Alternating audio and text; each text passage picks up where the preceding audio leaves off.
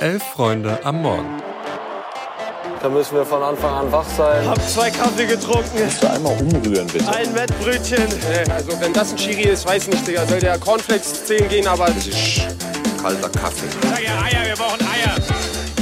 Es ist Dienstag, der 22. August. Herzlich willkommen bei Elf Freunde am Morgen. Mein Name ist Luis Richter und heute Morgen dabei Greta Linde. Grüß dich, Greta. Guten Morgen. Guten Morgen. Wir sprechen heute über den internationalen Fußball vom Montagabend, über eine neue Personale beim DFB und über all die Spiele, die heute noch anstehen werden. Viel Spaß. Am Montagabend gab es in den internationalen Ligen jede Menge Fußball, so auch in der englischen Premier League. Da hat der FC Arsenal durch einen Elfmeter von Martin Oedegaard mit 1-0 gegen Crystal Palace gewonnen. Boah, war wenig Glanz, wenig Gloria, fußballerisch jetzt nicht äh, das tollste Spiel, aber immerhin für Arsenal der zweite Sieg im zweiten Ligaspiel und gespielt wurde auch in Italien. Ganz genau, da wurde der erste Spieltag der neuen Serie A-Saison beendet. Dabei konnte die AC Mailand souverän gegen den FC Bologna gewinnen. Wir wollten mehr über den Saisonstart in der Serie A wissen und haben uns deshalb einen Experten rangeholt. Und zwar Mario Rika. Der ist Redakteur und Kommentator bei The Zone und betreibt den Podcast Serie Amore, in dem er jeden Dienstag über Fußball in Italien spricht. Moin Moin und Buongiorno. Endlich auch wieder Fußball in Bella Italia. Also Calcio ist back. Und es ist für mich mit die spannendste Liga überhaupt in Europa. Deswegen ist der Meistertipp, wie ich finde, auch so schwer. Insgesamt alles da oben zusammen zu tippen, extrem schwer gewesen, so in der Vorschau auf die Saison.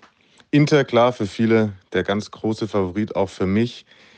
Ich glaube trotzdem und hoffe ein wenig, dass auch die SSC Napoli diese Saison wieder eine große Rolle spielen wird und kann und der Rüdi Garcia vielleicht sogar ein Tick flexibler noch als unter Spalletti und das wird den einen oder die andere sicherlich überraschen. Und auch die alte Dame Juve wird ohne Europapokal Doppelbelastung ein ernstes Wörtchen auch um die Meisterschaft mitspielen. Das schon sowas wie ein Hottake könnte man meinen. Ansonsten gehe ich so weit und sage, Atalanta kommt in die Champions League. Wer fällt dafür raus? Milan. Tja, trotz guter Transfers bin ich nicht vollumfänglich überzeugt von Stefano Pioli. Und der Aufsteiger aus Genoa wird überraschen und ganz routiniert und abgeklärt die Klasse halten. Liebe Grüße. Und zu guter Letzt wurde auch noch in Spanien gespielt. Da hat Europa League-Sieger Sevilla den Fehlstart in der Liga perfekt gemacht. Nach der Auftaktniederlage gegen Valencia gab es jetzt nämlich auch nur ein 3 zu 4 gegen Deportivo Alaves. Heißt zwei Spiele, null Punkte, kann also nur besser werden. Aber Greta, lass uns mal weiterspringen, weil beim DFB ist in diesen Tagen, was die Personalien angeht, weiter einiges los.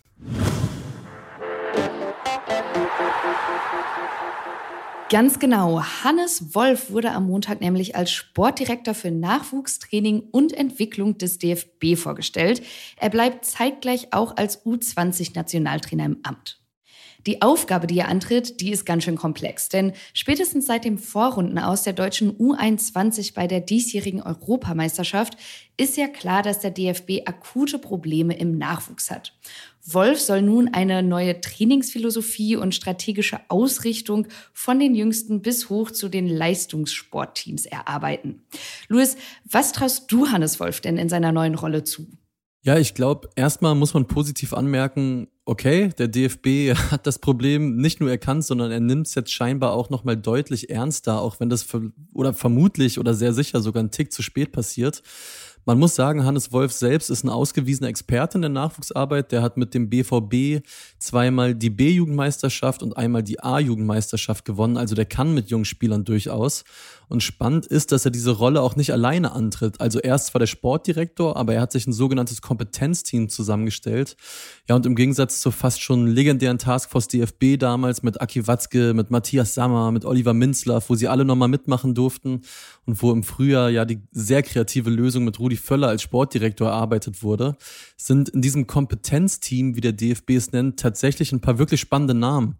Da sind unter anderem die Bender-Zwillinge am Start. Da ist aber auch U21-Nationaltrainer Antonio Di Salvo samt seines Co-Trainers Hermann Gerland. Sogar Sandro Wagner ist dabei. Und dazu auch eine junge Trainerin wie Nicola Ludwig und eine Ex-Profispielerin wie Lena Lotzen, die zuletzt auch schon in der Jugend des DFB tätig war.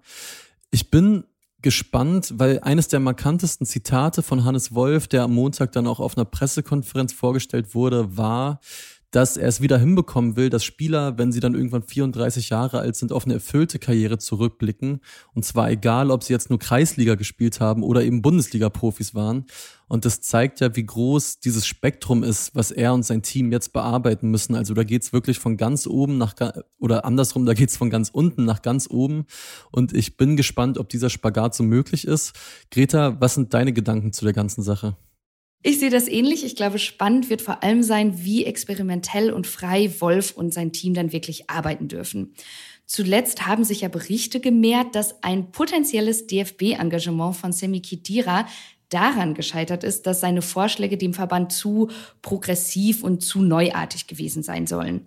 Deswegen würde ich sagen, mal abwarten, auf wie viel der reformscheue DFB sich wirklich einlässt und ob die Leute hinter den Kulissen in den Chefetagen auch mal unangenehme Wahrheiten akzeptieren können und ja, was da so in den Analysen von Wolf und Co. wirklich auf den Tisch kommt. Und ich glaube, spannend wird auch zu sehen, dass neben der Sportdirektorenstelle für die Männernationalelf und für die Jugend jetzt auch noch eine für die Nationalelf der Frauen geschaffen werden soll. Deswegen würde ich sagen, mal gucken, wer es da wird. Ja, ich bin auch gespannt und um es mit den Worten unseres lieben Kollegen Tobi Ahrens zu sagen, Fußball wird immer von hinten erzählt, deswegen muss man das ganze Team jetzt, glaube ich, erstmal machen lassen. Grundsätzlich, wie gesagt, finde ich es erstmal irgendwie einen, ja, mutigen Ansatz und wir schauen mal, was dabei rumkommt.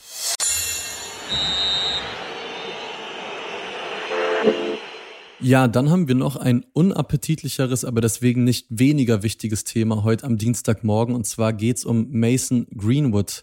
Nochmal kurz zur Erinnerung, der ist ein ganz junger Fußballer bei Manchester United, ein großes Talent. Und von dem haben im Januar 2022 sehr, sehr beklemmende Tonaufnahmen und Videos die Runde gemacht, die nahelegen, dass er seiner Freundin Gewalt angetan hat. Greenwood wurde auch kurz darauf wegen Verdachts auf Körperverletzung und Vergewaltigung vorläufig festgenommen.